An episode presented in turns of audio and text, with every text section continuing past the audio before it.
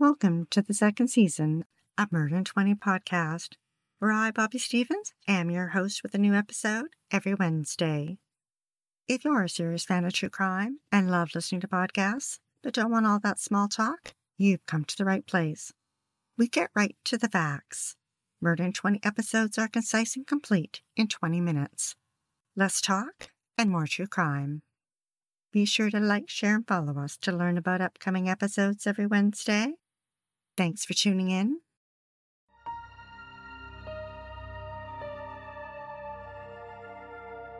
Christy Wilson was a pretty young woman with brown hair and brown eyes. She was outgoing, loved animals, and had a big heart. Christy's parents, Dennis and Debbie, divorced, and her mother married Pat Boyd. Christy and her sister took kickboxing classes together and her stepfather was a sergeant with the San Jose police and provided them with tips on self defense. Christy knew how to take care of herself. She graduated from high school and went on to get a degree in production operations management from Chico State University in California in 2000. Christy managed to get a job in a high tech industry but it was a job that did not suit her and she was terminated. That experience was repeated many times over the next few years. Court records revealed that Christy began struggling with depression and was on medication. She had an on again, off again relationship with Daniel Berlando. They met at a casino where Christy liked to gamble. She would borrow money and had fun when she won, but when she lost, she would lose control. Her gambling concerned Danny and her family. With the couple's lack of jobs, they were under a lot of stress and fought often. In March 2005, they got into another argument. This time, it ended in a physical fight. Danny called the police. They arrived to find him with scratches on his neck and chest, both Christy and Danny were arrested, but neither were prosecuted. In September, Christy, who was now 27, made steps to improve her life. She sought help to deal with her depression and anxiety. She'd gone to two interviews for a large eyeglass company and had done so well she was scheduled for a third interview. Christy kept in constant contact with her friends and family. On Tuesday, October 4th, she emailed them and left her mom a voicemail. That night, Danny went to a family get together and didn't invite Christy. At 7 p.m., she drove to the casino and sat down at a blackjack table. Going from table to table, she eventually met Mario Garcia, a 53 year old husband and father of two boys. He coached his sons at soccer. He was a senior technical project manager for a health information tech firm. He'd done well for himself. The family lived in an upscale home on five acres. Christy was drinking, enjoying herself, and in a good mood. She told Mario about losing her job, and he offered to help her get a new job and bought her a glass of wine. At 10:30 p.m., she called Danny and told him she would be home soon. But she stayed another two and a half hours. She returned to the blackjack table with Mario. They continued to drink. At one point, it's thought that Mario slipped a date rape drug into Christie's drink. She later complained of a stomachache and diarrhea, both symptoms of that type of drug.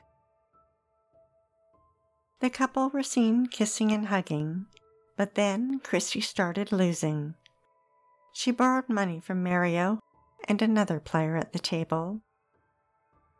Her mood turned dark, and she became angry and abusive. The casino pit boss was called, and just as she was about to be thrown out, she got up to leave and accidentally dropped her cell phone under the table. At 1:13 a.m., Christy and Mario walked out into the cool night air and towards Mario's white Toyota Camry.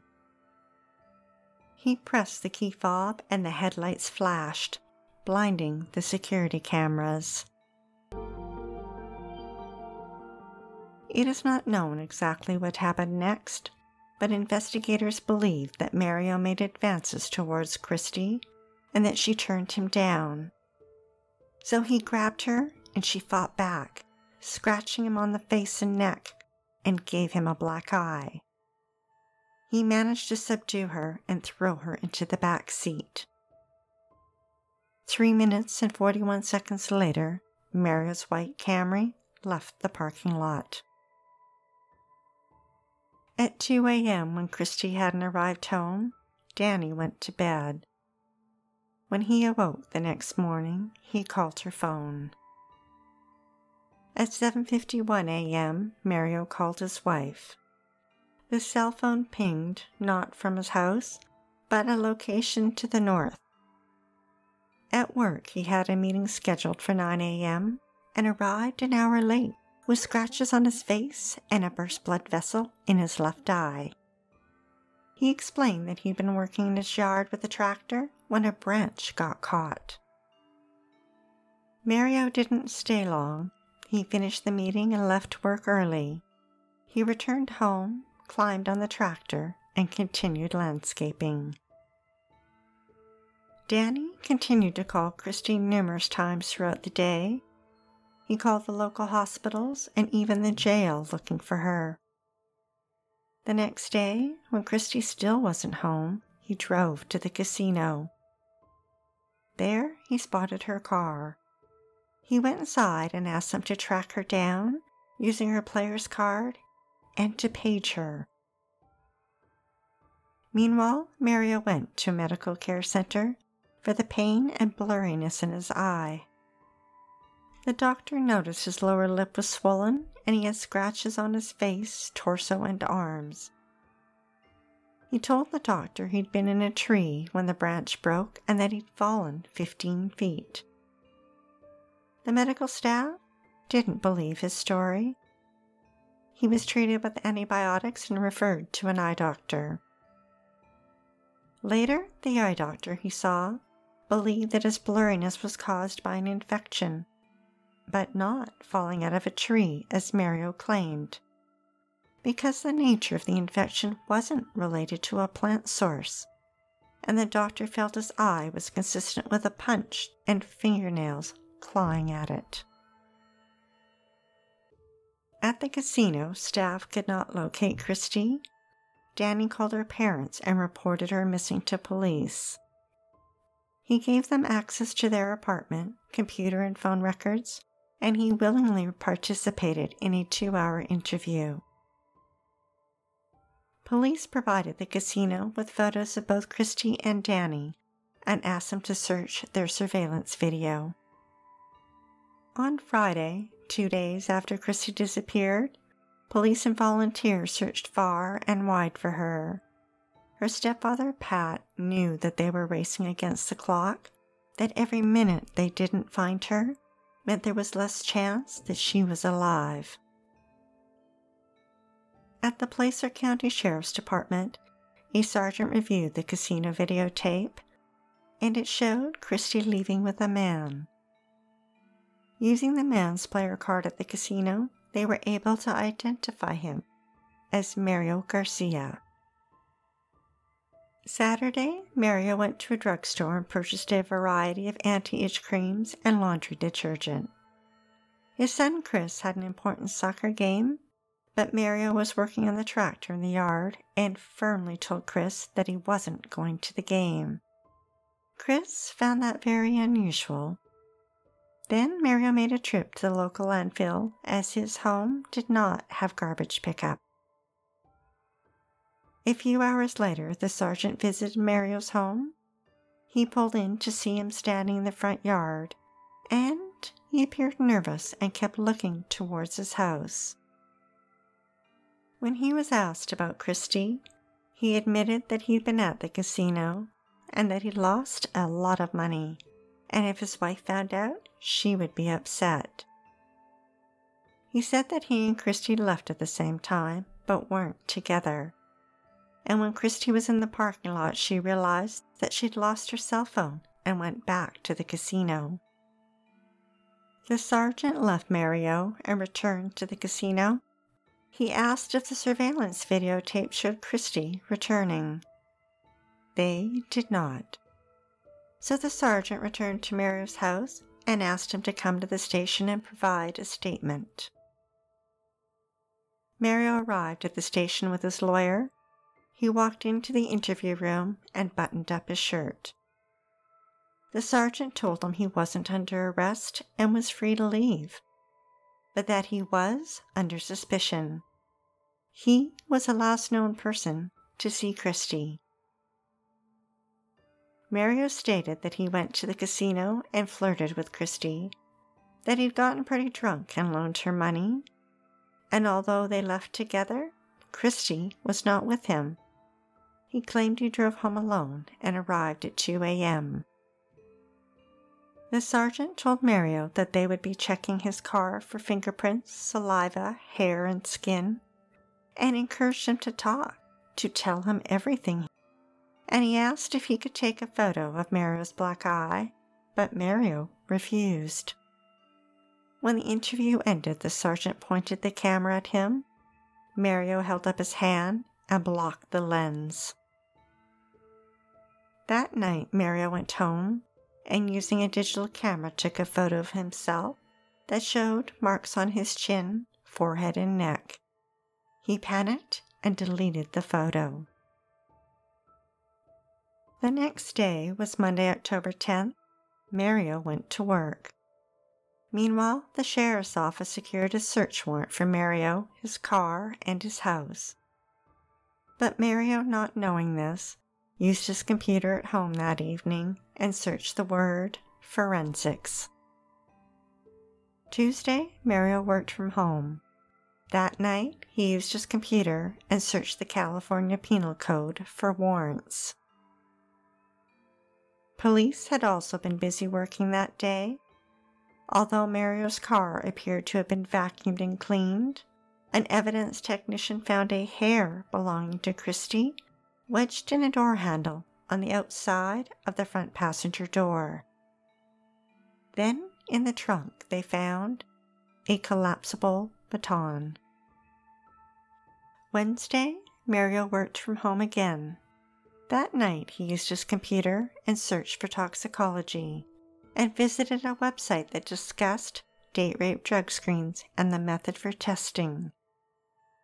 Thursday, Mario went into work Scent dogs searched both the casino and Mario's property. On Friday, it had been 10 days since anyone had seen Christy, and the stress was taking a toll on Mario. He was having chest pains. He called in sick and went to the hospital. Officers swooped in and arrested him for possession of a deadly weapon for the baton found in his car he was held on a million dollars bail. Another search of his car was carried out. On the door handle on the inside of the driver's door, a swab was taken that matched Christie's DNA and Mario's. The technicians also found hairs from Christie in the rear passenger floorboard and in the trunk.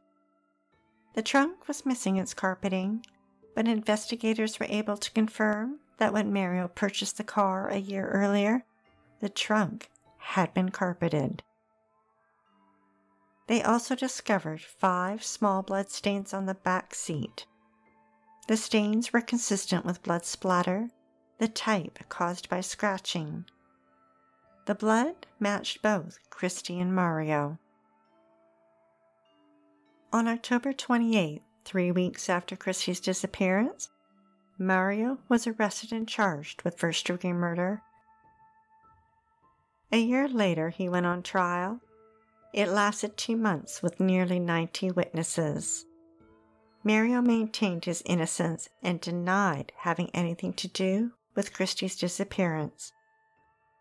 He took the stand in his own defense, which only turned out to hurt his case, when he said that Christy had never been in his car, but couldn't explain why her DNA was. The emergency room doctor testified that she found Mario's injuries to be consistent with a struggle in close quarters and not the result of falling out of a tree. The bruises on his arm were indicative of a bite mark, and the injuries on his back and legs were from a fight, not a fall. A detective testified that based on eyewitnesses at the casino, Christy exhibited signs that she had consumed a date rape drug. Symptoms that included slow or slurred speech, impaired motor skills, upset stomach, and diarrhea. Remember that photo Mario took that night of himself with scratches? He deleted it, but it turned out forensic technicians were able to recover it. In the end, even though Christie's body hadn't been found, the DNA evidence convinced the jurors that Mario was responsible for her murder and found him guilty. The Sacramento Bee reported that when the verdict was read, her mother Debbie and her family cried out in the courtroom, Yes! It was then revealed that Mario had been previously arrested for rape and battery in 1979, and after a delay in the proceedings, pled it down to guilty of assault with a deadly weapon and had been sentenced to 18 months probation. This conviction meant that his murder sentence could be doubled.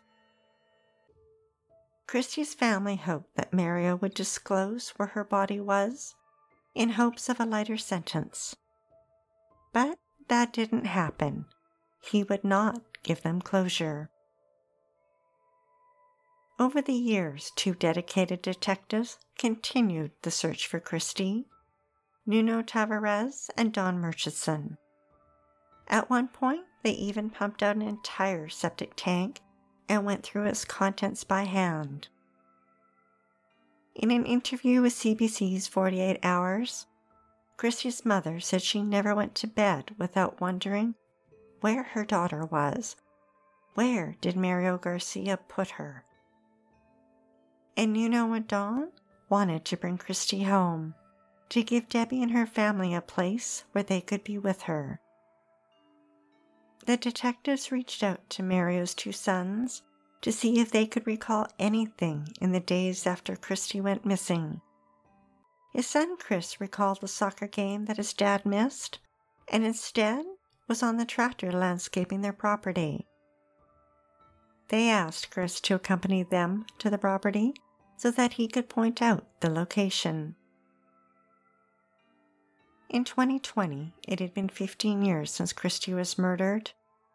The two detectives used a company with ground penetrating radar and scanned Mario's five acres. Eight possible spots were identified. They began digging. The first and second holes produced nothing. Then, on the third hole, 300 feet from the house, they dug. Out of the corner of his eye, Nuno spotted a bone poking up out of the ground. Time stood still, and he held his breath. An archaeologist confirmed the bone was human. They had found Christy. It would take a day for forensics to confirm it was her, but they couldn't wait. They flew to Arizona and at midnight knocked on Debbie and Pat's door. The autopsy revealed that Christy's hand and nose were broken, but couldn't establish a cause of death. Her remains were cremated and she was finally laid to rest. On December 24th, Mario passed away in prison without ever admitting he murdered Christy. Her mother has found some peace she no longer spends each day wondering where her daughter is.